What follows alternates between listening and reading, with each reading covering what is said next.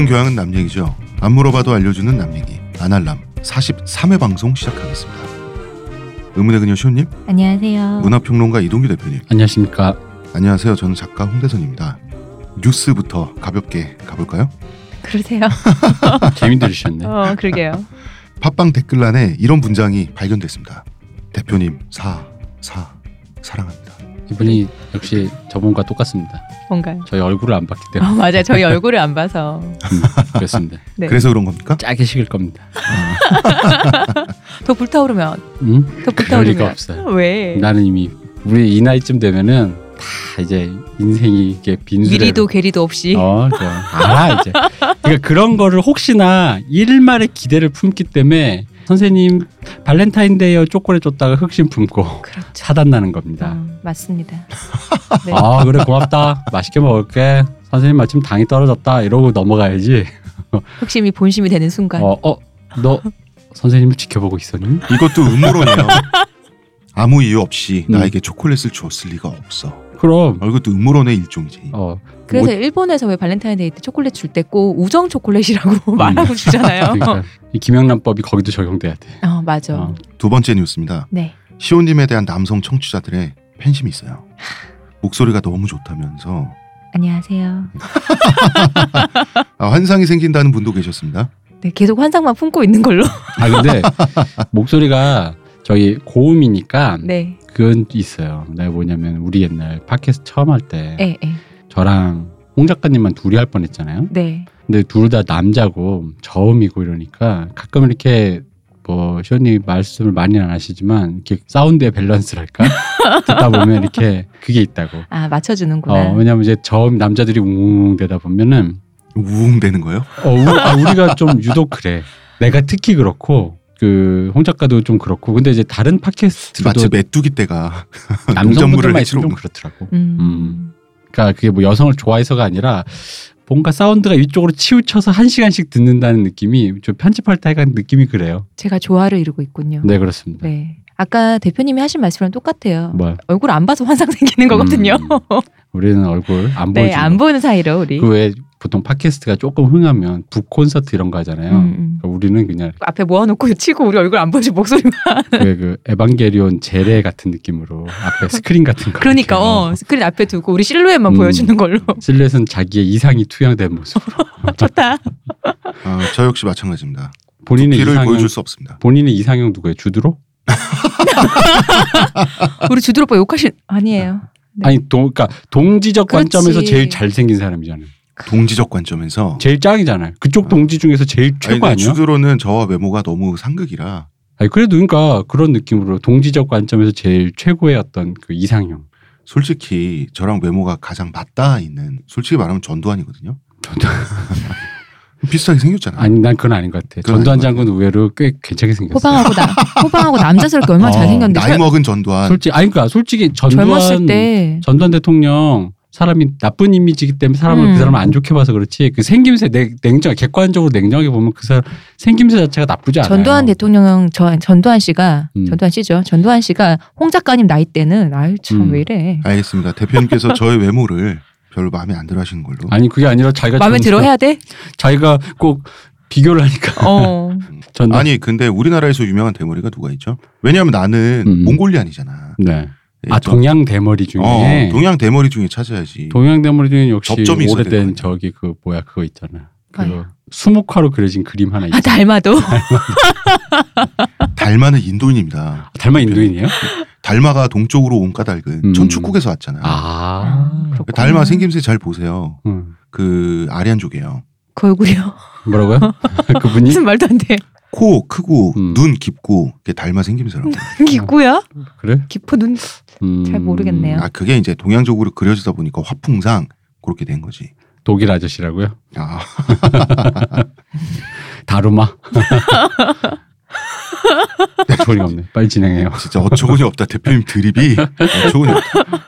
그냥 빅뉴스 시간입니다. 상황이 이 지경인데 말이죠. 대선 진리교 신도 여러분께서 교주님 사랑을 외치는데 좀 게으른 감이 있는 것은 아닌가. 저희랑 경쟁하세요? 들고요. 아니 뭐 제가 경쟁하는 게 아니라 신도들이 한해 어. 했네 했어. 반성과 신앙 고백이 필요하다. 뭐 이런 그게 생각이 내가 들었습니다. 추이를 보니까 네. 이 일단 대선 진리교의 교세 확장이 이제 주춤하고 있거든요. 짜기 식었어요 사람들이. 근데 이제 가끔 홍 작가님 팬 있잖아요 골수 네, 팬들이 있죠. 골수 팬들이 가끔 대선 진리를 외칠 때가 있어요. 네. 트위터나 이런 데서 간간히. 네네. 그것은 목소리 없는 저항, 소리 없는 아우성.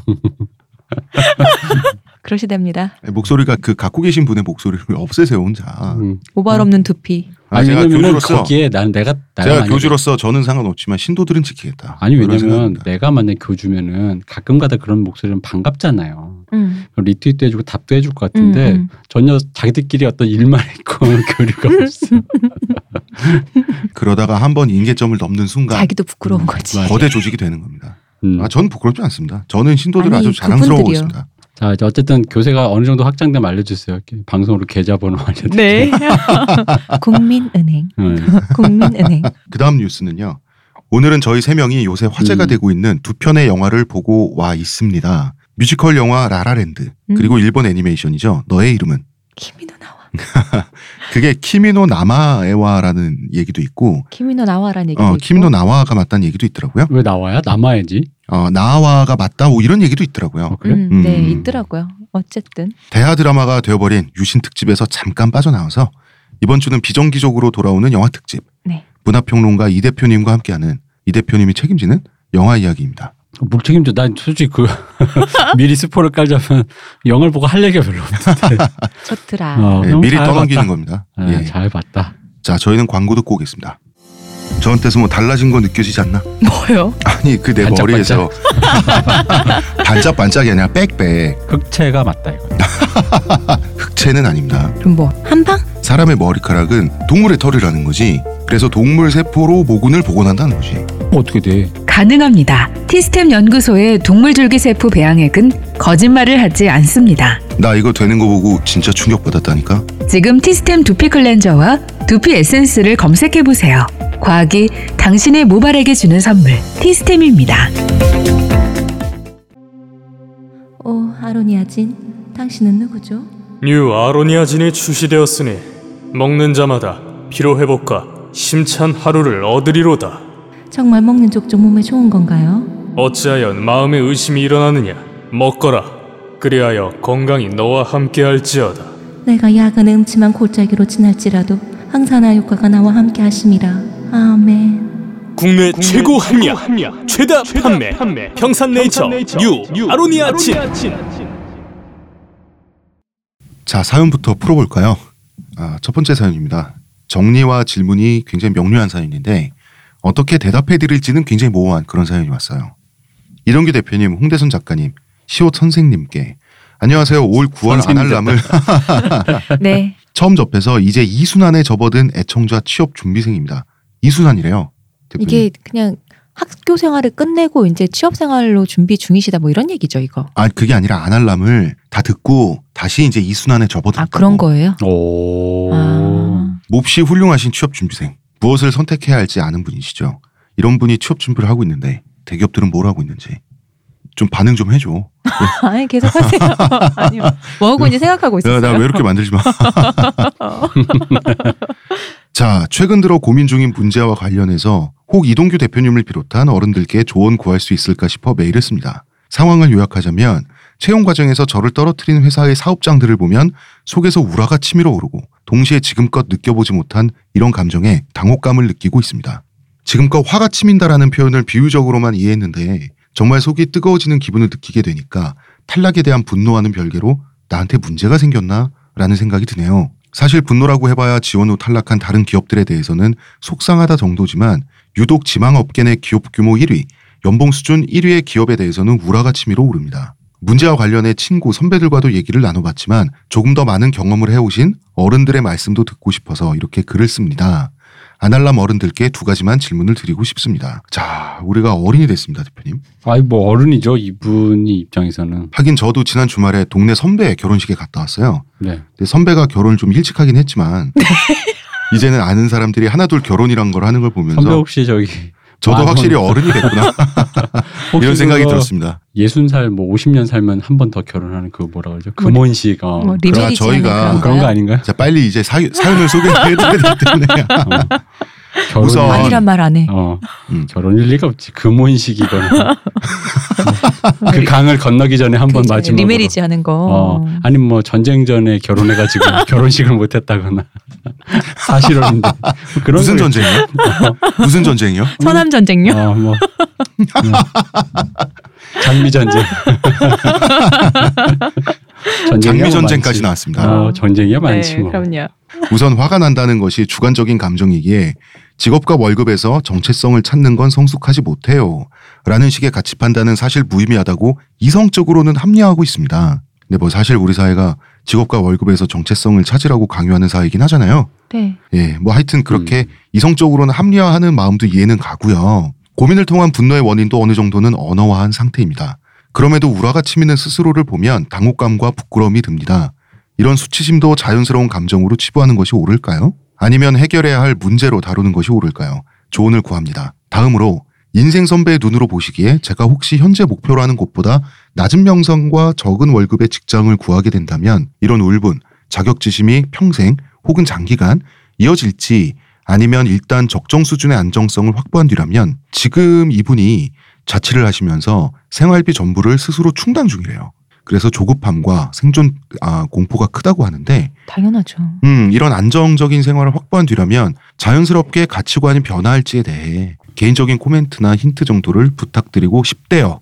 이것이 사연입니다. 어, 메일에 보니까 프로필에 증명사진이 보이시던데 그게 자연스럽게 떠서 제가 네. 봤는데 그 풍성함에 제가 위화감을 좀 느꼈습니다. 몹시 사연자분의 나이 모발이. 때는 뭐 홍 작가님도 아니라셨었구나. 아 저는 아니라셨구나. 저는 못 그랬습니다. 안 네. 그런 게 아니라 아 진짜요? 그때도 20대 때 이분 이제 아마 20대일 것 같은데 후반이나 그럴 음, 텐데. 뭐 서른 초반일 수도 있고요. 네, 그때 안 그랬어요? 아 저는 머리가 이렇게 힘차게 솟지 못했어요. 좀 꺼졌지 아. 옛날부터. 음, 힘없고 얇고 그러니까. 음, 그랬죠. 그렇군요. 뭐 하여튼 그렇습니다. 곳간에서 인심 난다는 말이 있잖아요, 시호님. 그럼요. 제가 좀 자주 하는 말이잖아요, 그거. 어, 그러니까 우리 사회가 취준생에게 푸덕한 마음을 기대해도 되는 사회는 못 되잖아요. 사람이 무슨 성인 군자도 아니고요. 들어가고 싶은데 못 들어가면 짜증 나는 거 당연하지 않나요? 음. 그죠? 어. 음, 음, 그러니까 이분은 솔직히 그 현재로 목표라는 곳보다 하면서 좀 디테일하게 혹시 명성과 월급이라고 이렇게 꼭 집어서 말했기 때문에 마치 그 본인이 추구하는 것이 좀 세속적이고 음. 삿되고 속물적인 어떤 욕망이.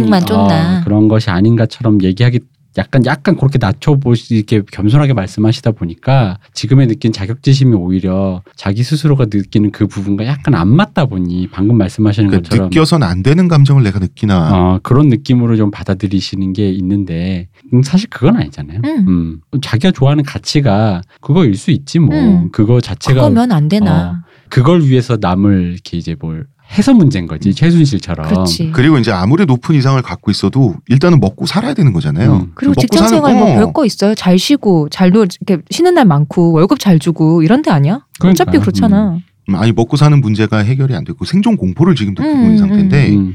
여기서 어떤 다른 사람들에 대한 울화, 음. 분노, 질투 이런 걸 느끼면 안 돼라고 말하는 게 좀 어색하잖아요. 그죠. 그러니까 그런 류의 감, 아까 말씀드린 그런 돈, 명예, 그리고 남에 대한 어떤 삿된 그런 질투라든가 그런 류의 감정들 다 포함해서. 그러니까 그것이 아무래도 우리가 크면서 배우기를 그런 음. 감정이 부정적이고 음, 음. 좀더 좋은 가치를 추구하라고 이제 배웠다 보니까 음, 음, 음. 내 마음속에 차오르는 그게 굉장히 내가 이상한 사람 같고 그렇게 그리고, 느끼시겠죠. 음, 그런 것도 있고요. 거기에 음. 한 가지가 더 결합돼 있어. 우리나라는 복합적인 게 많이 결합돼 있는 사회잖아요. 그죠? 네. 거기에 이제 노력주의. 음. 지금 너의 처지는 너의 노력의 결과니까 네가 응당 받아들여야지.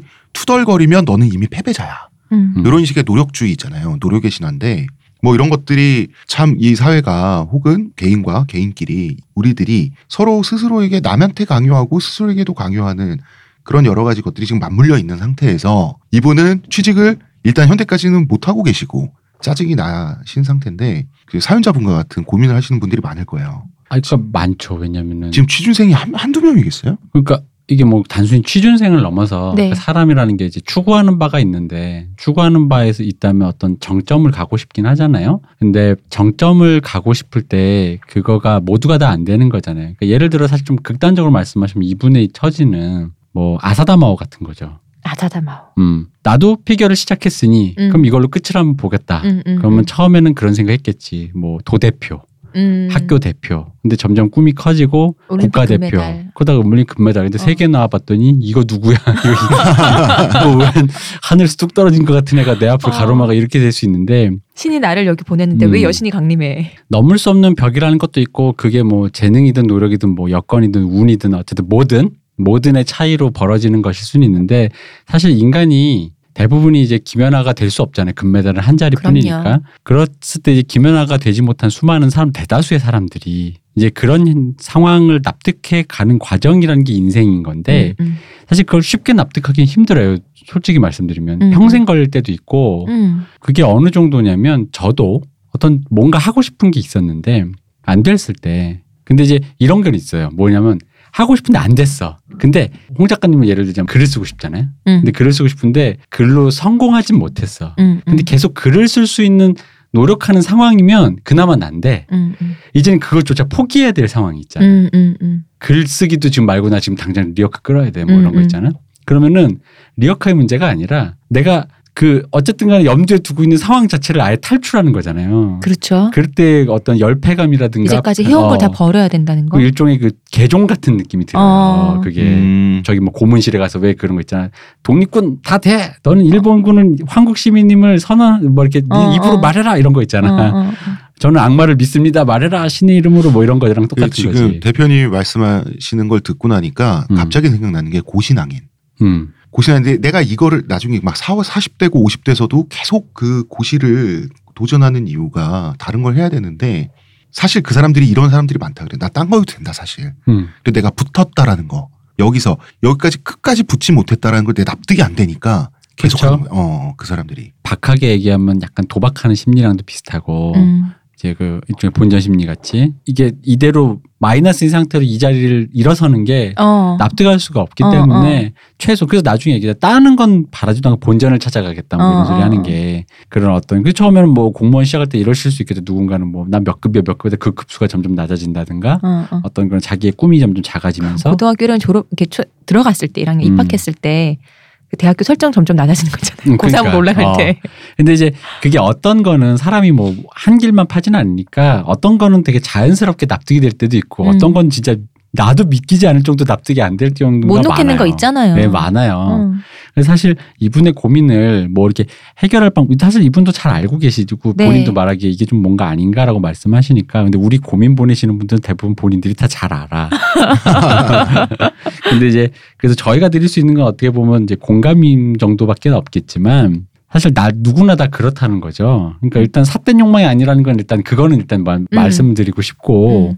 그 다음에 이제 문제는 사실 이거는 이분이 생존 공포를 느낀다고 하는데 요것도 약간 말씀드려 보면 저도 젊을 때 한 번 그 집이 한 번 이렇게 확 안 좋아져 가지고 엄청 어려웠던 적이 있는데 그때 처음으로 생존 공포를 한 번 느껴본 적이 있어요. 음, 음. 왜냐면 저는 어렸을 때 워낙 입이 짧고 아픈 애여서 배고픔 같은 걸 잘 몰라요. 워낙 충족돼 있는 사람이라서 음. 원래 입이 짧으니까 뭘 먹어도 조금만 먹으면 되니까 이- 뭐그 배고픔을 난 모르는 사람이었거든요. 네. 어. 형제도 없고 예, 예. 연비가 좋은 사람이었군요. 그렇죠. 영비라기보다 아니에요. 그냥 어. 음, 나를 위해서 준비돼 있었다는 음, 거지. 나를 위해서 그냥 먹고 싶으면 항상 있었던 거예요. 형제도 음. 없고 그러니까 뭘 경쟁할 필요도 없어. 음, 음. 그랬는데 이제 그걸 내 돈으로 사 먹거나 이렇게 해야 될 때 그 이제 그게 이게 박하게 돼 버리는 거 있잖아. 네. 이게 뭐어천 원이 어 이거 한 아, 이거 500원과 천 원의 차이 뭐 5천 원과 그러니까, 만 원의 어, 차이. 어.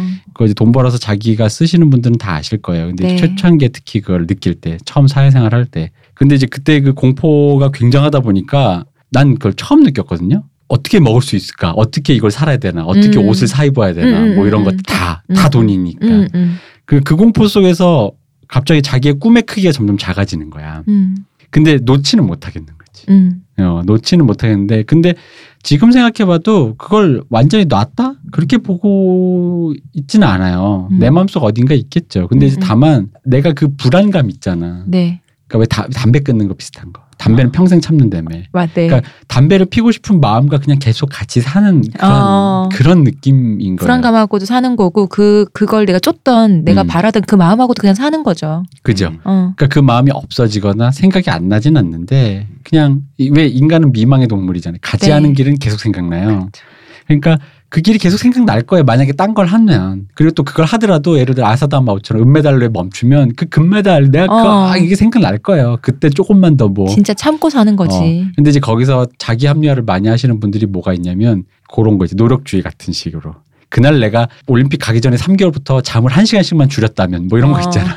내가 그 전날 그것만 안 먹어서 배가 아파갖고 어, 뭐 이런 뭐 거. 했다면. 어. 근데 그건 아니거든 사실. 그러니까 그게 영향을 줄 수도 있겠지만 전반적으로 기나긴 과정으로 봤을 땐 그게 큰 차이는 없잖아요. 근데 여기서 중요한 건 내가 그런 그릇이었다라는 걸 인정하는 게 되게 중요한데 음. 그렇습니다. 질문을 세분화해 보면 음. 세분화라기보다 이제 나눠 보면 우라가 치미를 치미는 스스로를 보면서 느끼는 당혹감과 수치심을 얘기했잖아요. 네. 이게 자연스러운 감정인가 해결해야 할 문제인가 이렇게 질문을 주셨고 자연스럽고 자연스럽게 네. 해결될 거예요. 예, 아주 자연스러운 감정이라고 저도 생각을 하고요. 두 번째로는 목표보다 낮은 회사의 직장인이 되면 울분이 이어질까? 어, 울분이 이어지겠죠. 이어지겠죠. 네. 음, 그런데 이제 이분은 일상생활이 힘들 정도로 본인이 불편할 정도로 울화가 치솟는다고 하니까 음. 사실 다 짜증 나거든요. 짜증 나요. 음, 누구나 짜증 나고 그건 가슴 속에 다 있지. 그런데 그 짐을 지고 그 바위를 진 시지프스처럼 그냥 살아가는 거잖아요.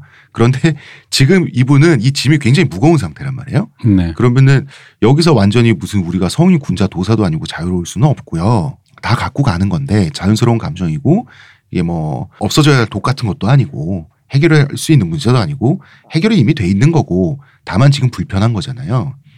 그래서 아 무슨 말씀을 해드리면 이 불편함을 조금 줄이는데 도움이 될 수 있을까 생각을 해보다가 그 생각이 나는 거예요. 우리 리버럴님 생각이 나는 거예요.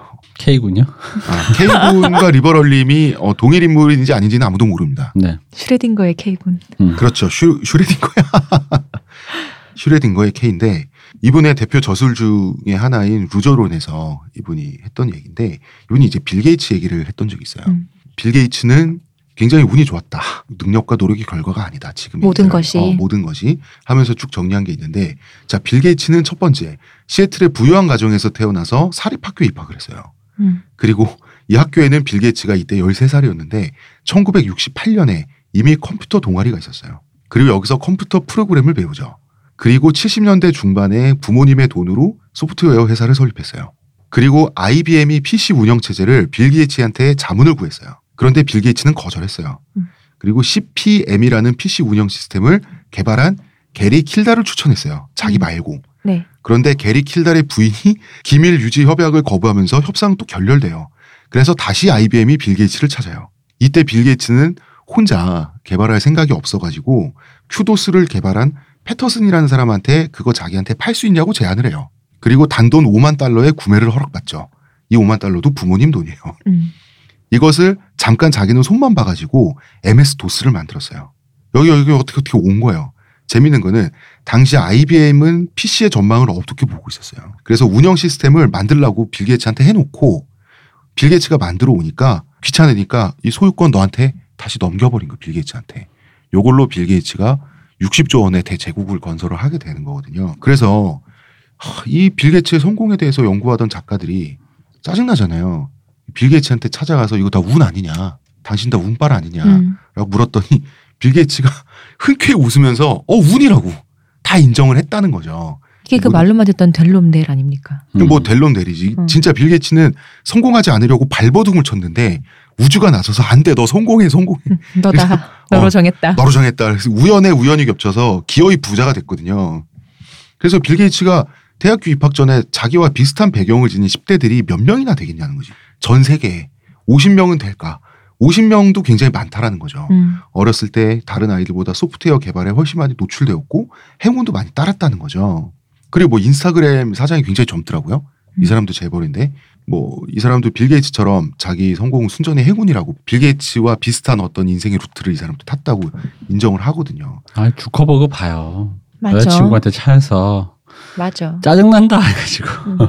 할 줄 아는 걸로 만들었다가 그리고 이미 우리 주커버거 했던 페이스북 전에 우리한테는 이미 있었잖아. 싸이월드가. 싸이월드 그거 똑같다고 다 했다고. 음. 한국의 노력 신화에서는 행운과 우연의 요소가 너무 무시되는 것 같아요. 오히려 노력해야 된다는 도구마가 미국에선 덜하잖아요. 미국에서는 성공한 사람들이 선선히 아 이거 운이라고 인정하는 경향이 있어요. 물론 뭐 트럼프 같은 사람은 죄겠지만 이 사람 다 자기 능력이잖아. 트럼프 아니, 근데 트럼프가 말하는 게 너무 뻥 같아서 그런 말도 겸손으로 들려요.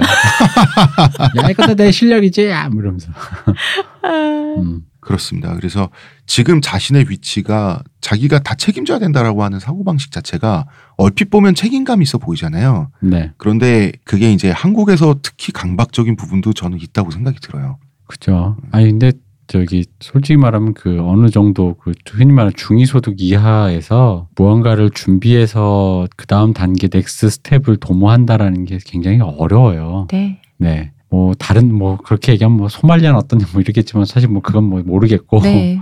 각자가 이제 응. 갖고 있는 여건에서 이제 어떻게 나아가냐의 문제에서 봤을 때 어쨌든 간에 한국은 그런 의미로 좀 없는 것 같고 이분 같이 지금 혼자 생활을 책임지면서 어쨌든 꿈을 향해 나아가시는 분에게 뭐 사실 뭐라고 말씀을 드릴 게 사실 없어요. 그냥 이런 상태를 제 생각에는 그러니까 그냥 지켜보다 보시면 그러니까 자기 마음 상태를 그런 상태를 계속 지내면 그 마음이 커졌다 작아졌다 하는 게 보일 거고 음. 그러면서 자기한테 착 달라붙어 있는 게 자기한테 좀 떨어져서 함께 그냥 공생생물처럼 음, 음, 그런 마음이 보일 거라는 거. 저도 우라가 옛날에 침을 때 이런 나도 음. 옛날에 네. 사실 난 진짜 그래 아직 본 적이 없는데 오욕칠정이 있을 때. 어, 오욕칠정 있을 때 내가 여자친구 앞에서 아니 뭐 사람을 통틀어 사람을 뭐 때리거나 이런 적이 없는 사람인데 뭐 여자를 친구를 때린 거는 그때 박치기 박치기. 한 번 이런데 여자친구 앞에서 왜 그 남 여자들이 제일 무서워하는 것 중에 남자친구랑 데이트 남자가 뭐 갑자기 화내가지고 뭘 쳐받는다든가 그런 거 있잖아 뭘 깡통을 그건 뭐. 남편한테도 겁난대요. 음, 음. 그러니까 음, 뭐 가- 깡통을 발로 차서 뭐, 뭐 쓰레기통 발로 차서 막뭐 깐다든가. 눕힌다든지 근데 그게 갑자기 치솟을 때 그러는 건데 나도 이해가 안 되는 감정이 나도 한 번 그런 적 있거든. 음. 내가 한참 어렵고 힘들 때 나도 모르게 우라가 치미는 거야. 그러니까 그 우라는데 원래 우라는 항상 종로에서 밥 먹고 한강에 가서 어, 먹는데 네. 원래는 그럴 게 아닌데 여자친구랑 PC방을 갔어. 네. PC방 갔는데 이게 뭐가 안 돼. 안 되니까 화가 나니까 내가 PC방을 발로 걷어 찼어. 나도 모르게 컴퓨터를. 근데 웃긴 건 PC가 음. 그 책상 밑에 있는 게 책상 위에 있는 거다. 네. 그래서 발을 굳이 위로 올렸어. 근데 걔도 깜짝 놀랐지. 놀래죠. 어, 평소에 왜냐면- 대표님 아는데. 어, 그런 사람이 아닌데 어. 나도 내, 나를 보고 놀랐지. 어. 지금 하라 그럼 난 지금은 그런 게 없는데도 그때 생각하면 또 그럴 것 같아. 음. 그막막 치받는 게 어. 있어요. 나도 막 어. 치받는 게 있고 이 모든 게 그리고 사실 뭐 엄밀히 얘기하면 이게 누구 때문이다로 이게 치환해 버리면 한도 끝도 없거든. 맞아. 이게 뭐 부모 때문이야. 부모가 돈이 없고 뭐 어, 어, 어. 혹은 뭐, 뭐 친구 때문이야 뭐뭐 조상님은 왜 여기 터전을 만들어서 뭐 어. 이런 거까지 가는 거잖아, 그럼. 선생님 때문이야 누구 때문이야 다 뭐 다 다 때문이지 뭐 이거 뭐 누구 뭐 대통령 때문이야 누구 때문이야 아니다. 음. 그리고 그런 우라를 제가 가져본 적이 있거든요. 예, 그러니까 예전에 동년배들에 비해서 돈을 그러니까 제 능력 때문이 아니라 음. 저는 그때 제 능력 때문이라고 생각했는데 그냥 어떻게 어떻게 인맥 잘 아름아름해서 그냥. 어 맞물려서 어떻게 위에서 그 남들이 준 일을 제가 맡아서 하다 보니까 어떻게 어떻게 돈이 잘 벌렸어요. 그때 막 내가 여유롭고 지- 막 자신감도 있었단 말이야. 그러다가 이제 그 업계가 축소되면서 이제 업계 바깥으로 제가 내던져진 거죠. 그러니까 갑자기 수입이 줄고 취직도 해야 되고 살던 곳에서 나오게 되고 갑자기 막 부모님 집에 얹혀 살게 되고 이러니까 짜증나잖아. 세상에 나한테 잘못한 사람이 하나도 없는데 나 막 분통이 터지는 거야. 왜 세상이 다 혼자서. 저한테 잘못했지. 음, 그때는. 나 빼고 다 잘못했지. 어. 그렇지. 그때 나한테. 어, 나 빼고 다 잘못됐지. 어. 음. 근데 좋은 수입을 올리면서 여유롭게 생활하던 그때 자신감 있던 나와 그 다음에 막 투덜투덜대고 막 찌질거리는 저와 다른 사람이랑 같은 사람이잖아요. 음. 그렇잖아요. 그 같은 사람이 상황에 따라서 그렇게 된다고. 그리고 뭐 예를 들어서 빌 게이츠가 IQ가 무슨 뭐 우리의 200배고 막 이러지 않잖아요. 다 같은 사람인데 어떻게 어떻게 이렇게 그 지점에 딱 있게 되는 건데 저는 사연자분의 우라는 100% 이해합니다. 그리고 그렇게 노력하고 있는데도 생존 공포에서 해방이 안 되고 있으면 세상에 짜증이 안 날 사람이 어디 있겠어요. 그죠. 음. 음. 음, 뭐 너무 당연한 거고. 그런데 이제 뭐 굳이 생활비를 혼자 충당하면서 취업 준비하고 그러면 하루 대부분이 노력하는 시간이잖아요. 음. 그러면서도 생존 공포를 느껴야 한다면 스스로를 탓하기 전에 한국 사회에 투덜댈 자격이 없지 않다. 요거는 저는 사실이라고 봐요. 그러니까 자책은 정신 건강에 안 좋잖아. 자책이 아주 없는 것도 그런 해피한 상태도 안 좋겠지만 자책만 하는 것도 당연히 굉장히 그거는 어두운 상태잖아요. 즉 그런 어둠을 굳이 이제 그런 어둠까지 품에 안고 가서 음. 그렇게 이제 그 무겁게 물밑으로 침잠할 필요는 없다 이런 생각도 들어요. 그러니까 이분이 어떤 거를 성취해내는 거에서 성취 그 자체에 대한 욕구 플러스 음. 그러니까 이게 사람은 다 그게 섞여 있는데 성취 그 자체에 대한 욕구와 또 그거를 통해서 어떤 획- 획득하고 싶은 인정 욕구 같은 거 있잖아요. 근데 요렇게 힘들 때는 한번 그것도 조금 분리를 해보면 좋아요. 왜냐 면 어떤 음. 분들은 인정 욕구가 더 크신 분들이 있어요. 음. 그러니까 음, 예를 내가 들면 업계 1위 회사에 다닌다. 어 아니 아니, 그걸 뭐 예를 떠나서 들면 예를 그러니까 들면 예를 들어 내가 업계 1위 회사에 다녀서 동네 사람들이 우쭈쭈 해주는데 잘 생각해 보면 우쭈쭈 그 자체가 목표인 사람도 있어요. 그래서 업계 1위 회사를 안 다니더라도 뭐 예를 들어 다른 걸 하는 거야. 음. 근데 의외로 그게 잘 됐어. 그러면은 그걸로 풀릴 수 있는 사람도 어, 있어요. 그럼 어. 인정 욕구만 해결되면 되는 거예요. 음. 근데 그거랑 아까 얘기했듯이 어떤 내가 이거에 대한 성취를 하고 싶은 사람, 음. 내가 이걸로 트리플 점프를 해낼 거야 뭐 이런 음. 류의 어떤 그런 성취를 하고 싶어서 성취욕이 강한 건지 그거를 조금 분리해 보면 조금 더 앞에 진로를 찾을 때그 자기 마음을 좀 관리할 때 좀 도움이 되실 수 있지 않을까 음. 음. 저는 좀 그렇게 생각해요 왜냐면은 모두 다 두 개가 섞여 있지만 그게 사람마다 갖는 퍼센테이지가 조금씩 네. 다르더라고요 네, 네. 어. 그렇습니다. 어. 사실 이게 고민이 뭘 이렇게 해드릴 말이 없어요 네, 저희가 뭐 어디 소개를 시켜드릴 수도 없고 네. 뭐 저희가 취업 브로커가 돼가지고 제가 그럴 순 없고요. 그 얘기는 생각나네요. 자소서를 쓸때 음. 도움이 되는 팁이 모르겠잖아요. 자기가 어쩌고저쩌고 써야 되는데 어, 음. 소설 써야 되는데 모르겠잖아요. 많이 써야 되는데 그때 그 사주팔자 나오는 그런 음. 사이트를 이용하면 좋다고. 아 그래요? 어 거기 나오는 그거 있잖아요. 글들 나에 대해 쓰는 글들. 나 자소서 옛날 쓸 때 되게 좋아했나 왜냐면 왜 좋아했어요? 아, 왜냐면 어차피 이거 소설이잖아. 음. 그래서 내가 보- 만나본 적도 없는 엄마 아빠가 등장해. 나도 내가 아니야. 어, 나도 내가 아니야. 어. 그래서 막 쓰는 거야. 막 썼는데 쓰다 보니까 그럴듯한 거야. 어, 나 되게 이런 집에서 자랐어? 그러면서 쓰다 보니까 너무 재밌는 얘 거야. 누구야? 어, 얘 누군지 모르겠는데 너무 재밌는 거야. 근데 그러다 보니까 내 자소서를 되게 그 사람들이 되게 열심히 읽더라고. 왜냐면 처음에는 나들 뻔하잖아. 근데 나는 내가 쓰다 보니까 내가 재밌어 재밌게 써진 어, 거야. 어. 그 사람들이 재밌게 읽은 거야. 어. 자기들 그렇지 구축된 캐릭터니까. 그렇게 취직했는데 음. 아 그거가 그렇잖아. 물었는데 몰라 나. 어. 나 아니라서. 아니 뭐 그냥 아니 오히려 있잖아 더 무가 무심한 척하면은 아, 내가 좀 뻥튀기를 했더니 그런 건가? 무심한 척하니까 진짜인 줄 아나. 뭐, 뭐 쟤는 뭐 이런 거에 관심 없겠지 뭐 이러면서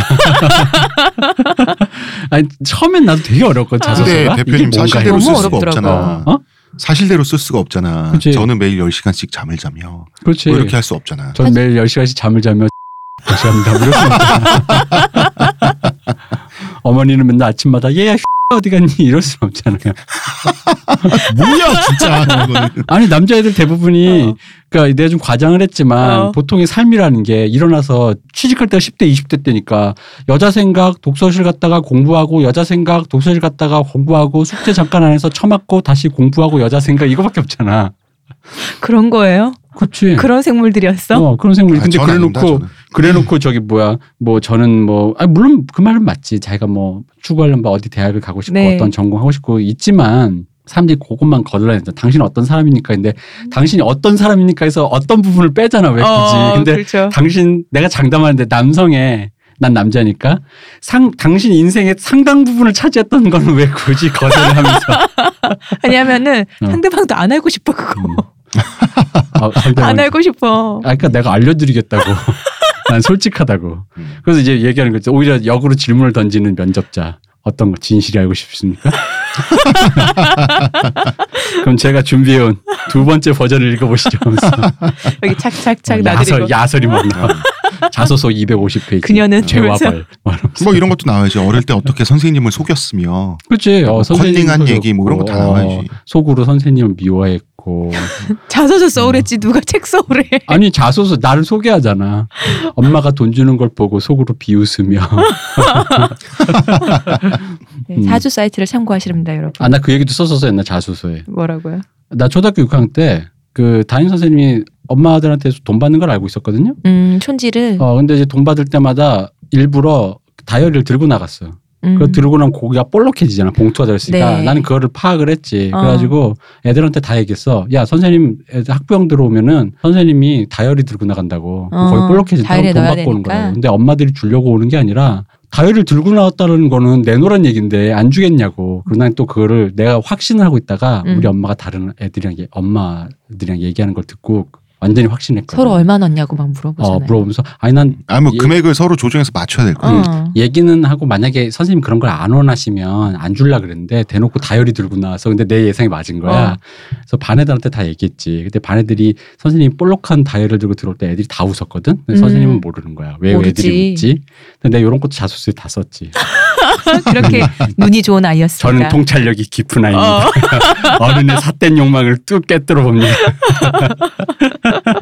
반응이 어땠어요? 나는 그냥 그때 근데 그 지금 좀 절박한 사람으로서 쓴 게 아니라 음. 쓰다 보니까 재밌었는데 내 느낌엔 다른 애들의 표준 자소서보다 음, 음. 좀 그냥 이렇게 누가 그런 걸 써요? 어, 이- 이게 좀 있으니까 그냥 그걸 어. 내본 거지. 자소서라는 게 읽히면 음. 안에 부정적으로 써져 있던 게 읽히는 자소서가 좋은 자소서잖아요. 음.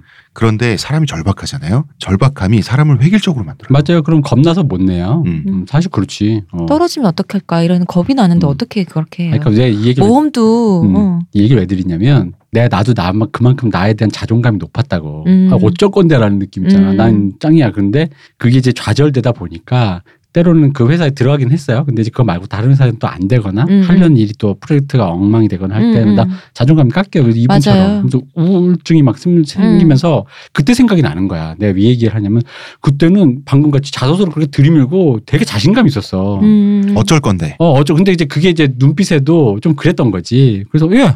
그러면서 뭐 어쩔 거야. 나 그럼 막 그랬는데 생각해 보니까 그때 내가 나 지금 못 하겠는 거야. 맞아요. 어, 나 진짜로 못 하겠어요. 지금은. 진짜. 근데 그럼 그때 나는 어디 갔지 싶은 생각이 들더라고요. 어느새 돌이켜 보니까. 그러니까 내 생각은 그래요. 같은 사람인데 음. 상황과 타이밍이 음. 그 사람을 다방면으로 만드는 거지. 그래서 입체적으로 되는 거지. 그때 그때. 금연들이 나오는 거죠. 음, 그렇지. 음. 상황이 좋아져야 될 텐데 네. 자 네. 인생이 어떻게 될지 모르므로 진짜로 어떻게 될지 네, 모르는데 사연자분과. 함께 네. 우리 모두 한번 살아보십시다. 네, 저희 별 도움이 안 돼서 죄송합니다. 그냥 저희도 얘기 나온 김에 그냥 어른들이 이렇게 다 복덕방에서 하는 얘기가 다 이래요. 두 번째 사연으로 가보죠. 네. 두 번째 사연이 굉장히 특이한 사연이 왔습니다. 사연은 내용은 이렇습니다. 안녕하세요. 1회부터 쭉 들어온 애청자입니다. 요즘 취업 고민하면서 미생이라는 드라마에 푹 빠져 있는데요. 대중문화 평론의 관점에서 위생의 모든 캐릭터 분석에 대한 설명을 듣고 싶습니다. 근데 미생을 분석도 아니고 미생이 왜 모든 캐릭터 분석인 걸까요? 아, 그 이유는 이런 겁니다. 보다 보면 모든 캐릭터에게서 저의 모습이 비춰져서 어떻게 사회생활을 해나갈지 두려운 생각이 듭니다. 음.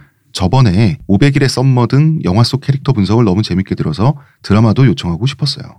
벌써 꽤 오래된 드라마지만요. 이렇게 네. 사연이 왔거든요. 그래서 저는 대중문화 평론의 관점에서 미생의 모든 캐릭터 분석을 저희가 어떻게 알 수가 있습니까, 대표님? 아니 뭐, 뭐 미생을 분석을 임시완 잘생겼다.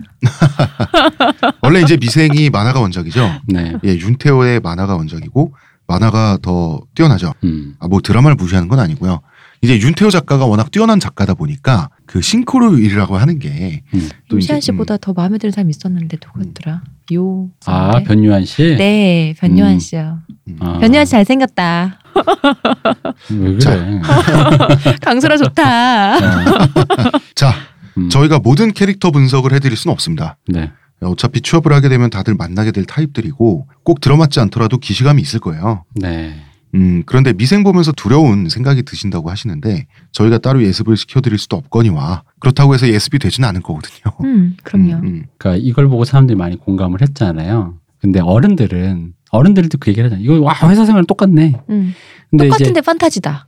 이런 얘기도 하고. 그죠. 근데 결론은 환타지인데 어쨌든 음. 그 보여준 양태가 똑같지. 음, 음. 똑같은데 음. 어쨌든 이게 드라마니까 극화가 돼 있잖아요. 예를 들어 내가 뭐 거기서 보면 이렇게 장백기 씨가 네. 강하늘 씨가 연기한 네. 장백기가 장그리한테 약간의 그 질투를 느끼잖아요. 음. 근데 그 질투도 영화에서 클로즈업을 잡아주면 좀저 저, 질투 이런 느낌이 어. 아니라 이 새끼 매야 이런 느낌으로 보일 때가 있다고.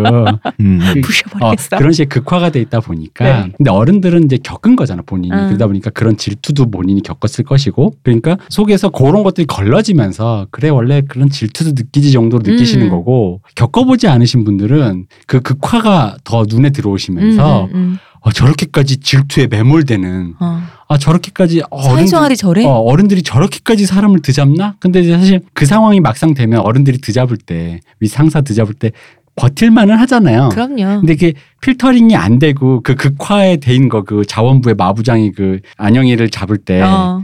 그럴 때 느낌처럼 그걸 그대로 고- 극화로 어리신 분들은 경험이 없으니까 그러면 이제 서로가 말하는데 어른들이 그, 야 진짜야라고 했을 때 정말 저게 진짜야 대학 졸업하면 같은 지옥인가 서로 약간 이렇게 어, 엇갈려서 말하고 있어. 네, 대표님 어, 말씀하신 그렇죠. 게 그거예요. 저희가 이 사연을 네. 사연으로 포함시킨 이유가 이 사연은 죄송하지만 어, 질문에는 저희가 이제 그 답해드리기가 예, 힘들어요. 답, 답해드릴 네. 방도가 없고 왜냐하면 그렇잖아. 어, 저희는 그렇게 그럴듯한 직장에 있어 본 적이 없습니다. 그 직장 배경이 네. 원 인터내셔널이라고 네. 아주 번듯한 무역회사 대기업이죠. 네. 네. 예, 저는 그런 데 있어 본 적이 없어요, 예, 저도. 저희 다 폐병 걸렸어요. 저는 글쟁이고요. 저는 이제 그거죠. 어, 펜대 싹싹 뭐라고 해야 돼? 자판 퉁퉁. 어, 이 대표님은 기타 퉁퉁. 시호님은 직장인이시지만 좀 이렇게 다른 직장이네요. 네, 예. 이런 직장 다녀본 적 없어요. 저. 예, 다들 건실함과는 상관이 없고요. 그 미생의 배경이 되는 곳과 비슷한 환경에서 직장 생활을 하고 계신 선배나 가족에게 물어보면 더 정확할 거예요. 저희보다. 그 그런- 음. 필터링을 하지 않으시고 이렇게 들으시면 안 된다. 근데 저희가 이걸 사연으로 채택한 이유가 미생 자체가 아니라 미생을 둘러싼 사회적인 심리가 있어요. 음. 그랬기 때문에 이게 베스트셀러가 된 거고 이게 취준생도 직장인도 미생을 보면 눈물이 난다라고 하는 작품이죠. 네, 뭐 그렇죠. 그렇죠. 뭐 네. 그렇습니다. 이제 취준생들은 표현님 말씀하신 것처럼 아, 정말 이렇게 힘들어? 겁나서 눈물 난다 그러고 직장인들은 부러워서 눈물 난다 그러죠. 이렇게 저런 직장이 어딨어. 이렇게 이상적인 직장이 있나? 보이 되게 이상적이에요. 이 원 인터내셔널의 의사결정 과정 되게 합리적이에요. 그 문제는 결국 해결돼요. 해결되는 과정도 정의가 구현되는 수순을 밟아요. 사람들 잘못하면 막 성찰해. 자기 문제 해결해. 특히 오 과장님 있죠. 네. 오 차장입니다. 아 차장입니까? 네. 이 사람 성인 군자에다가 명언 제조기예요. 말만 하면 다 그래서 오 과장 캐릭터 차장입니다. 아, 아, 원래 과장으로 시작했어 이 사람. 차장입니다. 원래 알겠습니다. 차장이시랍니다. 차장님. 아니 캐릭터 분석이라고 꼭 집었기 때문에 우리가 캐릭터 이름은 틀리지 말자. 아, 네. 음. 오 차장님 우리나라 직장인들 신입 때 이런 상사 만나잖아요. 다 지금보다 연봉 다 두 배씩 받아. 오 차장 같은 사람을 만나기 힘들죠. 그분은 내가 없어요. 들어갔을 때 회사에 안 계실 테니까. 없어요. 이런. 진짜 없어요. 음, 주로 그리고- 자원팀의 그 저기 안영이를 괴롭혔던 마부장 네, 같은 그런 사람들이 많죠. 많이 봤죠. 그리고 등장 인물들의 부인들 있죠. 음. 부인들 무슨 한 마디 한 마디가 측천무후야. 정치에 다 통달해 있고 무미량. 음. 다그 뭐라 이렇게 섭정한다 그러죠. 대항 대비 마마들인데. 근데 저는 인터넷에서 미생을 가지고 취준생들이 이야기하는 걸 본 적이 있어요. 음, 아 그래요? 이분들은 아예 이거 음모론이야. 기성세대들이 겁주려고 음. 그 과장해서 가장 힘든 것만 모아가지고 직장 생활에 음. 만든 거야. 난 부럽다 저런 생각 할수 음. 있다는 게. 이게 부럽지. 이제 난 너무 때가 묻어서 아 그래. 직장인들은 부러워서 눈물을 흘리면서 어. 보는 게 미생이야. 저런 생각을 할 수 있다. 이걸 음모론이라 생각할 수 있다는 자체가 아직 때가 안 묻었다는 그렇지. 거거든. 직장인들이 보면서 우는 거는 부러워서 우는 거잖아요. 음. 너무 너무 이상적이잖아. 전 의사결정 과정이. 의사결정 과정도 과정이지만 그런 상사, 저런 상사, 저런 동료랑 같이 일할 수 있다는 게 얼마나 큰 복인데요. 음. 근데 또 저희가 이렇게 말하면 아니 세상에 나 이렇게 힘들게 묘사된 게 음. 동화란 말인가? 뭐 이러면서 더 겁이 날 수도 있지만 상관없어요. 음. 안 죽어요. 회사에서 잘리면 안 죽어요. 치킨집 하다 망해도 안 죽어요. 사람이 잘 안 죽어요. 우리나라 사람들이 뒤처지면 죽는다라는 공포가 있잖아요. 음. 그래서 미생이 무서운 것 같아요. 그런가? 그렇지 않을까요? 이건 제 생각이긴 해요. 음. 음. 저는 뭐 미생이 처음에는 이제 막 그런 생각이 좀 들었어요. 뭐냐면 이제 일단 왜 대기업이고 사람들이 많이 공감했는가. 음. 근데 이제 윤태호 작가가 그 얘기는 했대잖아요. 공중파에서 왔는데 러브라인 넣자고 뭐 이래가지고 모두가 안다 한- 넣자 그래갖고 어, 안 한다고 했다고. 했다고. 그러니까 실제로 이런 식의 극화를 어쨌든 간에 공중파나 그 상업 방송에서 이렇게 보여주기가 힘들죠. 음. 그러니까 보통 극화가 하기 힘드니까 그걸 게으름이라고 쉽게 얘기할 수는 있지만 쉽게 생각하거나 결정하기는 어려운 거예요. 왜냐하면 극적 요소가 없으니까 실제로 네. 보면은 저는 개인적으로 웹툰 미생은 폄하한 의미가 아니라 네. 그냥 그냥 건조하게 말씀드려서 일종의 자기 개발서 같은 거거든요. 어. 라는 느낌이거든요. 어, 어. 그러니까 좀 더 어른의 관점에서 이것이 이런 식으로 성장해 가나가고 외연을 넓히고 하는 것. 음. 그 모든 것이 이러한 관점이 있을 수 있다라는 식으로 이렇게 얘기해 되어지는 그러다 보니까 아무래도 그 캐릭터들이 좀 더 평명 평평해요. 네, 네, 네. 근데 이제 극화 드라마된 미생은 그거보다는 극화를 시켜야 되니까 음. 그래서 실제로 안영이나 장백기나 그런 인물들의 그게 좀 더 입체적이죠. 음, 음. 당연히 좀 더 감정적이고 왜냐면 이 사람들 중간 중간 보면 의외로 그 학습 만화 같을 때가 있잖아. 어 맞아요. 어, 되게 무해하게 나와서 어, 어, 음 그렇게 하는 PT는 이렇게 하는 게 좋을 거라고 뭐 이런 어, 어. 얘기한다고. 어. 근데 실제로 중간 중간 PPL 하듯이. 어, 근데 이제 중간에 그 저기 드라마에선 그러지 않잖아요. 네. 그런 걸 하더라도 그리고 또 안영이가 예를 들어 도와주더라도 그게 이제 극적인 어떤 장치를 네, 통해서 예, 예. 아 이게 어떻게 하지 뭐 이러면서 하는 거지. 근데 그게 이제 분위기가 다른데 그러다 보니까 드라마는 약간 저는 왜냐면 웹, 웹툰 분위기가 좋았거든요. 음. 그러니까 어느 정도 쪽에 굉장히 디테일한 조사를 통해서 이렇게 간 것들 그리고 아까 거기에는 사실 아까 홍 작가님이 우리 방금 전 사연에서 말씀하셨던 것처럼 운이라든가 네. 그런 류의 통찰들을 굉장히 그런 어른의 관점에서 굉장히 이렇게 잘 얘기해 음, 준 이룬 것도 피한 어. 것도 운이었다는. 그런 식의 얘기들이 있어요. 그래서 이제 미생이라는 좀 실제 미생인 입장에서 사람들이 혹은 미생 중년이라도 본인을 미생이라고 생각할 수 있습니다. 네. 그러니까 누구나 다 그렇습니다. 근데 네. 그런 사람들이 보기에도 그런 공감대 형성이 되는 거죠. 근데 이제 그 드라마는 약간 TV 손자병법 같았어요. 이게 너무 음. 옛날 드라마 같긴 한데 굳이 비교할 만한 게 없어서 그래요. 비교할 만한 게 그런데 이제 말 그래요. 그대로 음. 드라마로 극화를 시키려면 영상으로 보여주잖아요. 그러면 어느 정도 정치극이 될 수밖에 없는 그런 그렇죠. 예. 그러니까 감정 체계를 통해서 극화를 해야 돼. 누가 누구를 미워하고 싫어하고 좋아하고 뭐 어떤 욕망이 있어서 뭘 하고 싶고 하기 싫고가 있어야지 드라마가 되는 거니까 거기에 대해서 장글의 모만을 갖고 끌고 갈 수도 없고 그래서 이제 아마 드라마와 이제 그 웹툰이 좀 다른 것 같고 근데 사람들이 이제 그 얘기를 많이 비- 하는데 나는 재밌었던 비판은 왜 대기업이냐 음. 그리고 여기에 왜 자본가는 가려지고 거기서 나오는 일꾼 일개미들의 애환만 보여주고 하느냐 어, 어, 맞아요. 이게 그런 흔- 얘기 있었죠. 흔히 말하는 자본주의를 자연스럽게 받아들이게 만들려는 어떤 자본주의적 판타지 아니냐라고 하는데 사실 뭐 그러니까 그거야말로 너무 음모론이지. 그 이제 그거는 이제 흔히 말하는 우리나라의 저기 그 진보 좌파에 흔히 있는 저기 뭐 대기업이나 삼성은 무조건 악마 음, 뭐 음, 이런 음, 식으로 이렇게 어떤 선악 구분해서 이분법적인 사고 방식이라고 생각하고요. 나는 그냥 그 생각은 한 거죠. 그러니까 직종의 유무보다는 이게 네. 대기업이나 중소기업이라기보다는 이 사람들이 공감을 하는 이유는 양태에 집중했다고 봐요. 그러니까 음. 양태라고 하는 건 뭐냐면 그러니까 실제로 일하고 있는 사람들. 음. 근데 이제 근데 왜 하필이면 그럼 그런 기업이냐라고 음, 음. 보냐면 그러니까 약간 요거는 애석한 부분이기도 해요. 그러니까 사람들의 상상 속에 네. 일하고 있는 모습의 어떤 그 딱 떠오르는 무대가 그런 회사라는 거지. 아, 시골에 계신 할머니도 일하는 사람 하면 회사. 화이트 셔츠에. 어, 우리 젊은 어. 예를 들어 내 손자 장그래 정. 어, 장그래 정도 나이 될 것 같은 손자가 이렇게 음 하면 회사. 음, 음. 그리고 우리 어머니, 우리 애들도. 그리고 음, 심지어는 나중에는 예를 들어 자영업해서 치킨을 떠나서 그러니까 회사 나서 퇴직금을 치킨을 하는 게 아니라 네네. 그냥 뭐 커피숍을 하실 분들도 사회생활하면 일단 회사. 어, 맞아요. 회사원, 어. 직장인. 가상의 이상적 공간으로서의 그 보편, 그러니까 우리 사회가 갖고 있는 어떤 공간으로서의 회사라는 게 좀 크다는 거죠. 일을 하는 그러니까. 사람에 대한 보편적으로 음, 음. 공통적으로 생각하는 공간. 하얀색 와이셔츠에 자주색 넥타이 같은. 그렇죠. 근데 그게 부모님들이 흔히 말하는. 음, 음, 그러니까 뭐 음. 그냥 큰 거 안 바라고 회사 넥타이 메고, 어, 어? 회사 가고 응. 라는 그런 의미의 그 거고 그러다 보니까 이제 저는 오히려 그 회사 자체에 뭔가 문제를 찝는다는 건 오히려 왜냐하면 그러기에는 원 인터내셔널의 무역업이라는 건 너무나도 어떤 캐릭터가 별로 없는 음, 음. 일인 느낌인 거예요. 네, 사실 예, 무역업이라는 게 그렇잖아요. 맞아요. 그러니까 거기서 만화처럼 디테일하게 들어가면야 재밌지. 근데 이제 그렇지 않고 하면은 그냥 사실 그렇잖아요. 이게 뭐 무슨 뭐 대단한 무슨 뭐 신기술 개발 뭐 그런 것도 음, 아닌데. 음. 그래서 오히려 양태라는 거지. 어떤 양태냐면은 위계 질서와 그 노동 사람들의 그 관계들. 음. 근데 이 위계 질서와 이 노동을 해나가는 거 뭐냐면 그 위계 질서 속에 사람들과 만나서 어쩌고저쩌고 하는 거 있잖아. 마부장이 나를 괴롭히고 오차장이 나를 끌어주고 김대리가 왠지 자상하게 중간에서 해, 화해시켜주고 뭐 이런 거. 사람들이 되게 울통터져 하는 거 많았었잖아요. 그래서 난 이런 것도 재밌었어요. 음. 회사라는 게 어떻게 굴러가는가. 음. 그러니까 어떻게 일이 만들어져서 그러니까 그 양태. 어. 근데 그 음, 양태는 아까 말했지 그거 굳이 그것만 꼭 빼자면 그건 중소기업에 다녀도 그 네, 보이는 다 것이고 있어요.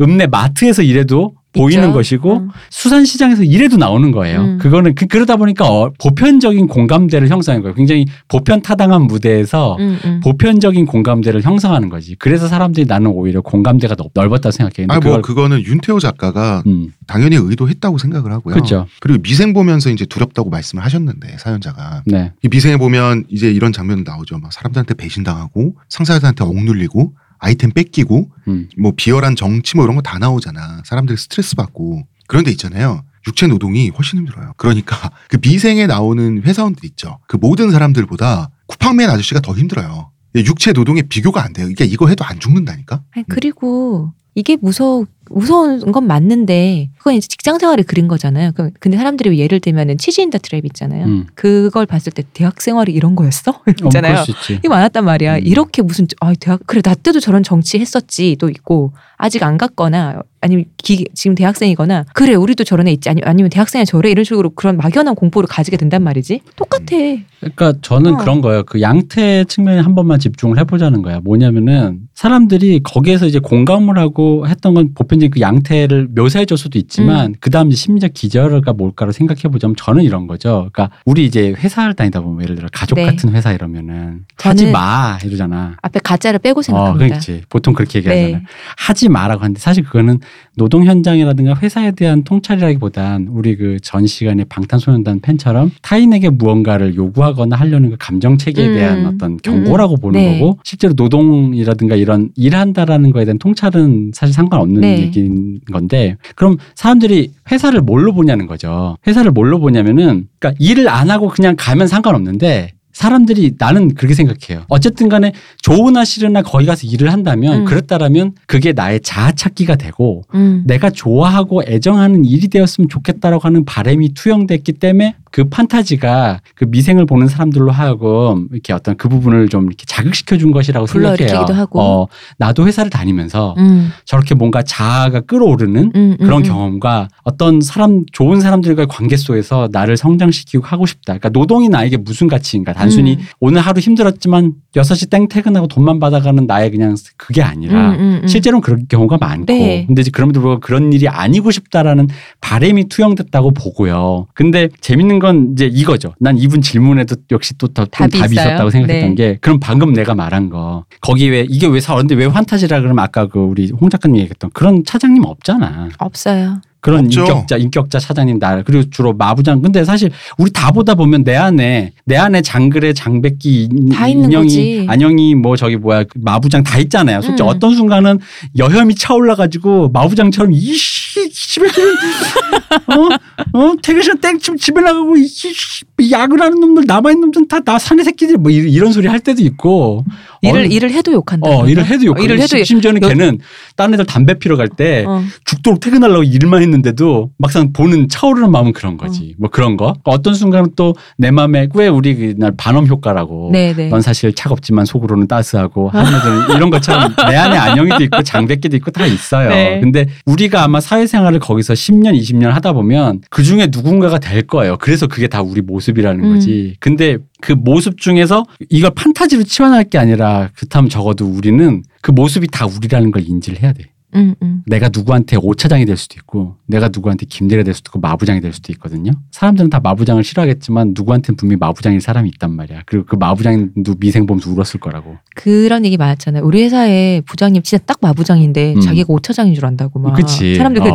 진짜 우락통솔했었어요. 웃긴다면서. 그래서 이제 그런 거예요. 그러니까 우리는 모두가 그런 음. 사람이 돼야 한다는 거예요. 그러니까 내가 앞으로 어떤 사람이 될 것인가라는 한 차- 차원에서 그 캐릭터의 모습 속에서 근데 이제 이게 짐을 무거운 걸 동시에 하나 둘셋 한꺼번에 들어야 되는데 음, 나 혼자 오차장이면 안 되거든. 그럼요. 쟤는 편하게 마부장하고 나만 혼자 오차장이면 내가 다 뒤집어 쓰잖아. 음, 앞으로 이게 사회생활 시작하실 분이라면 내가 마부장이 될 수 있다라는 그 경각심 속에서 오차장 장그래로 시작해서 오차장이 되고 그를 통해서 그것이 되겠다라는 것이 이제 서로가 음. 그리고 오차장이 됐을 때 다, 당신 밑으로 들어온 장그래에게 마부장이 되지 말고 나 같은 오차장이 되라고 해줄 수 있는 사람이 될 수 있는 게 모두가 이렇게 짐을 한꺼번에 들 수 있을 정도의 음. 그 심리 상태가 돼야 된다는 거지. 그러니까 이 텍스트에서 사람들이 조롱했던 거 보고 싶었던 환타지는 나는 그거라고 보는 거거든요. 음. 노동 현장에 대한 나의 모습이라는 거지. 음. 근데 이게 어떻게 보면 되게 태행적인 얘기일 수도 있어요. 야, 그 뭐, 뭐 우리 모두 오차장이 되자 이게 뭔 개소리하는데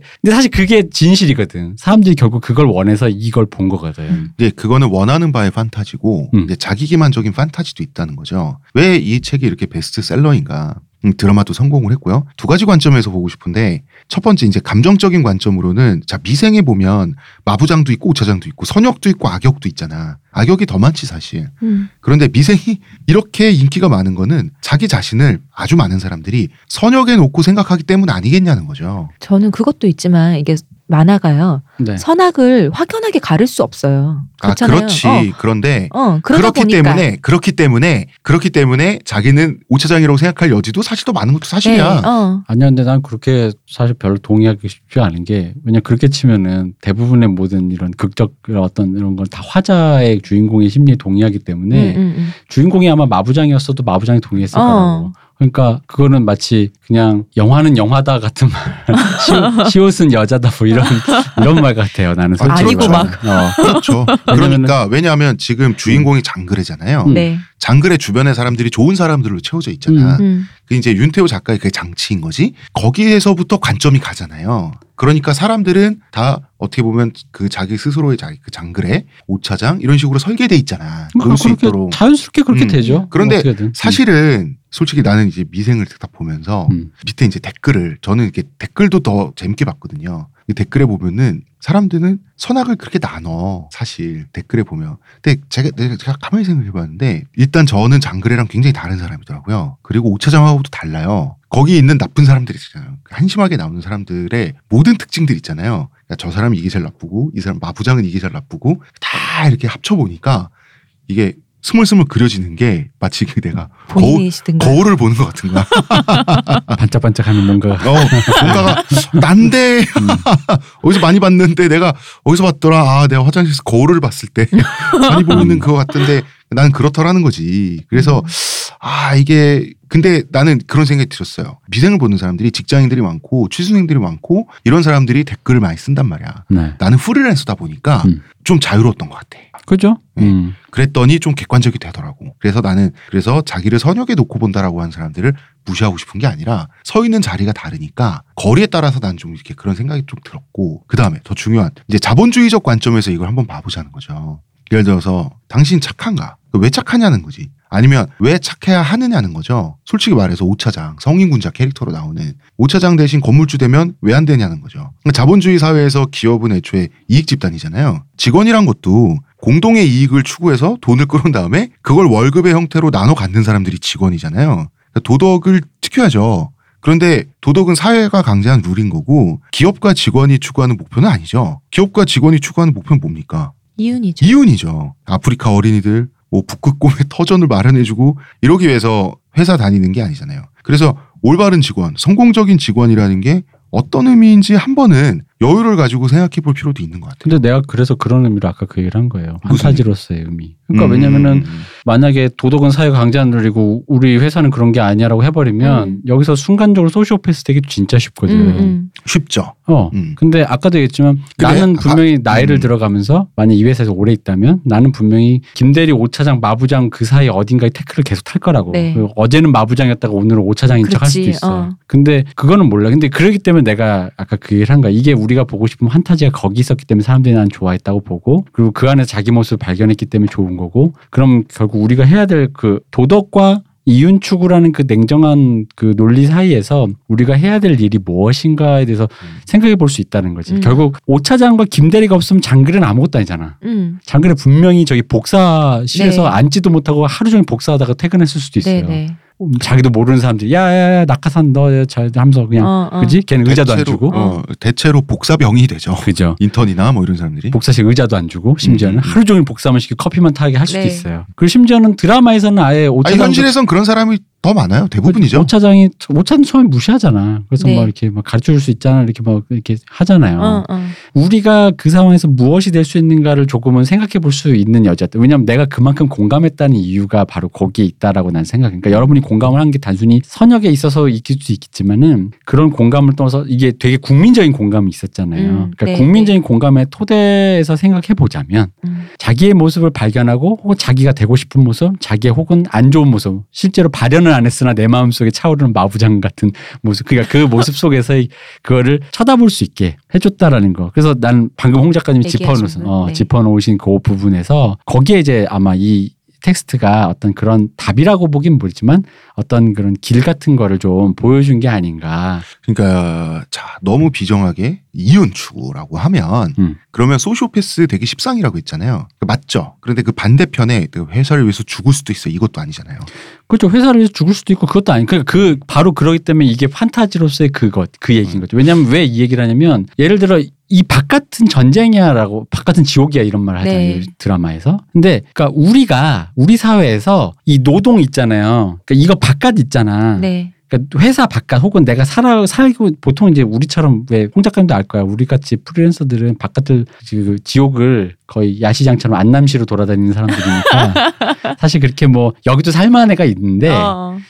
어, 근데도 불구하고 여기도 사람 사는 데가 음, 있는데. 여기도 사람 살아야 뼈다귀에도 어. 살점은 붙어 있어 뭐 어. 이런 건데 근데 우리가 이 노동이라는 우리가 상상 속에 그렸던 그리고 보편적으로 사람들이 그리고 있는 그 세계 바깥을 되게 두려워하는데 그 바깥을 상상할 여지도 안 주고 이 세계가 다라고 생각한다고 음, 음. 근데 이 세계가 다라고 했을 때 그 세계 안에서 어쨌든 사람들이 품고 싶은 로망이란 게 있단 말이에요. 네. 근데 그 로망이 실현되지도 않는데 그 실현되지도 않는 것 사원에서 뭐가 문제인지에 대한 어떤 그런 여러 가지 양태 들을 그러니까 그래서 양태를 얘기하는 거예요. 음. 양태들이 여기에 다 담겨 있거든. 음, 음. 사람들이 되고 싶은 것, 되기 싫은 것, 음, 음. 싫은 모습, 좋은 모습이 다 담겨 있는데 맞아. 이런 생각이 들었어요. 접점을 찾았어요. 음. 사람들이 자기 모습 속에 이제 마부장이 있는 걸 아, 느끼는 거지 사람들이. 그럼요. 느끼기 때문에 더 멀어진 듯이 행동해서 음. 자기는 마부장과 전혀 상관없는 사람인 것처럼 음. 음. 이 만화를 보고 나서 반응을 하는 것 같아. 근데 그걸 그러다 보니까 동화 이걸 왜 동화라고 하냐면 그게 되게 냉소적인 반응인 게 동화가 그렇잖아요. 그러니까 이거를 그렇게 이게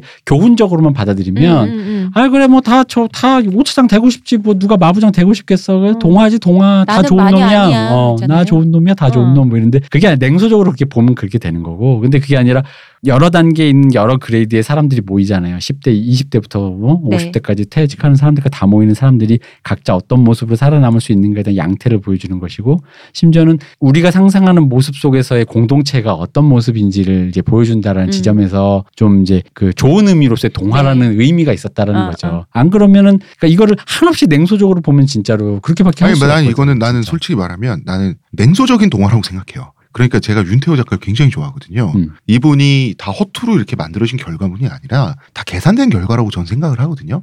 그렇기 때문에 층위가 굉장히 다양하고 중첩돼 있다는 거지. 그리고 왜냐하면 제가 왜 이런 어떤 교훈적이기도 하고 동화 같기도 하면서 그런 것이 우리가 바라는 모습 속에서 우리가 배워야 할 가치라고 얘기하냐면 미생이 오랜만에 본 네. 어른이 가르쳐 주는 얘기 같은 그 있는 거예요. 음. 그러니까 우리 사회가 어른들에 대한 신뢰가 없다 보니 네. 어른이 뭐만 하면 꼰대질이 되고 mansplain이 되거나 어떤 고나리질이 된단 말이죠. 그리고 어른이 어른으로서 어쩔 수 없이 걸어갈 수밖에 없는 거를 얘기하면 그걸 굉장히 보수적이다, 퇴행적이다라고 얘기한단 말이에요. 근데 그 모든 혐의를 뚫고 네. 그럼에도 불구하고 어른으로서 이러한 모습이 있다라고 보여주는 것은 굉장히 의미가 있어요. 왜냐하면 어른으로서 해줄 수 있는 이런 목소리 내는 거 우리나라 문화 콘텐츠에 잘 없어요. 최근에는. 그렇지. 심지어 맨날 술 먹고 음. 와이셔츠 이게 풀어가지고 왜그 와이셔츠 앞주머니에 넥타이 이렇게 꽂아가지고 맨날 소주집에서 소주 먹고 다니는 그 개저씨들이 음, 어떤 술자리에서 대화를 할 때 그걸 또 집중해서 사람들이 드- 그 보게 되잖아요. 그죠. 그런 콘텐츠가 없지. 어른의 말이 잘 사실이지. 먹히지도 않고 잘 듣고 싶어 하지도 않는 때니까요. 그렇죠. 그래서 이거를 어른의 목소리고 어른이 최대한 온건하게 차분하게 말하려고 하는 그 의도 속에서 같이 대화가 가능하다는 걸 보여주는 음. 것이 이 작품이라는 거지. 그런 예를 들어 이게 윤태호 작가한테 이게 보수적이고 퇴행적이고 누굴 가르치려고 한다라고 하- 말할 수 있는데, 네. 그러니까 그게 그런 예, 그 뭐랄까 비판이 가능한 얘기라는 음, 거지. 음, 음. 싫을 뭐 아, 어른들 얘기 듣기 싫어 안 들어 아, 이러는 게 아니라 아, 어, 서로가 대화할 수 있는 네. 거. 윤태호 선생님은 그렇게 생각하십니까? 그럼 이렇게 이런 이런 근데 이런 컨텐츠가 없었어요. 음, 실제로 그 옛날에는 좀 있었는데 그때는 또 너무 어른의 얘기만 있었다고 그렇지. 죠 응. 그거에 대한 반발로 너무 어른의 사정이라. 음, 음, 있었던 그리고 거지. 무엇보다 재밌어. 재밌잖아요. 윤태호 작가님 진짜 대단하세요. 음. 만화는 재밌게 봤는데 드라마는 사실 저는 좀 별로였어요. 아 저도 마찬가지입니다. 저는 드라마는 예전에 SNL에서 음. 일본어 버전 미생 뭐 여러 버전 했죠. 일본어 버전 미생을 보고 제가 정말 쓰러졌어요. 몇 번을 보고. 아, 왜냐면 이 감독님이 이후에 시그널 찍으시는데 네. 이 감독님이 그 원래 찍는 스타일이 아무리 드라마가 좀 빨리빨리 찍어야 되다 보니까 그러니까 이걸 뭐라 그러면 카메라를 이렇게 동서남북 돌린다 그래요. 그래서 어. 편집점을 이렇게 이렇게 찾는 건데 그래서 카메라 막 이렇게 좀 부산한데 이게 이제 어떤 그 액션 시퀀스 감정을 막 쫓는 거. 그러니까 음, 시그널에서 예를 들어 막, 막 김혜수 씨가 막 검은 봉투 뒤집어쓰고 막 무섭게 달려가는 그런 에, 거 에. 탈출하는 그런 거에서는 되게 효과적으로 쓰이기가 좋아요. 어.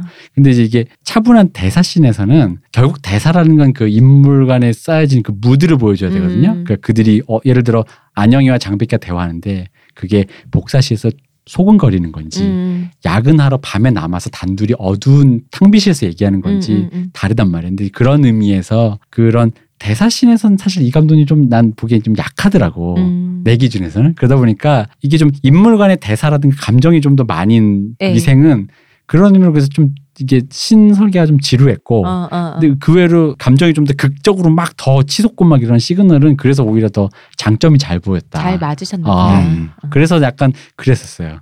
나 어떤 느낌인지 이해했어. 음. 그 회사라는 게 정적인 공간이잖아요. 그죠. 그 정적인 공간에서 자꾸 동적인 걸 찾으려 그래. 음. 감독님이 그러다 보니까 회사가 어떤 그 장그래가 들어갔어요 신입사원으로 다 자기보다 잘난 사람들이야 자기는 막 고졸이고 막 이런데 뭐 외국어 막 두 개씩 하고 사람들이 막 이런단 말이야 그러면은 이 사람이 다 사람들이 자기 일에 열중하고 있으면 거기서 자기는 복사나 하면서 처음에 소외돼 있잖아. 그 어떤 사막에 서 있는 듯한 막막함을 보여주는 그 씬에서 그게 마치 그 고양이가 먹이를 찾아서 쥐가 어딨나 하면서 장그래의 시선이 카메라 되게 동적이다 보니까 그게 저는 좀 이게 오히려 그 느낌이 잘 안 왔어요. 그러니까 왜냐면 거기서 방금 홍 작가님 말씀하신 그런 무드를 좀 더 본격적으로 가려면 사실 그게 예술 영화가 되는 거예요. 그러니까 아무래도 그럴 수는 없으니 그 사이 어딘가 왜냐면 이 얘기 자체가 정적이니까 사실 보고서 쓰고 뭐 네. 그치. 그냥 문서 쓰고 워드 치고 그게 다잖아. 회의하고. 어, 회의하고. 근데 그 상황에서 이제 그걸 보여주려고 하는데 예술 영화가 될 수는 없으니 무드만으로 갈 수는 없으니 음, 음, 음.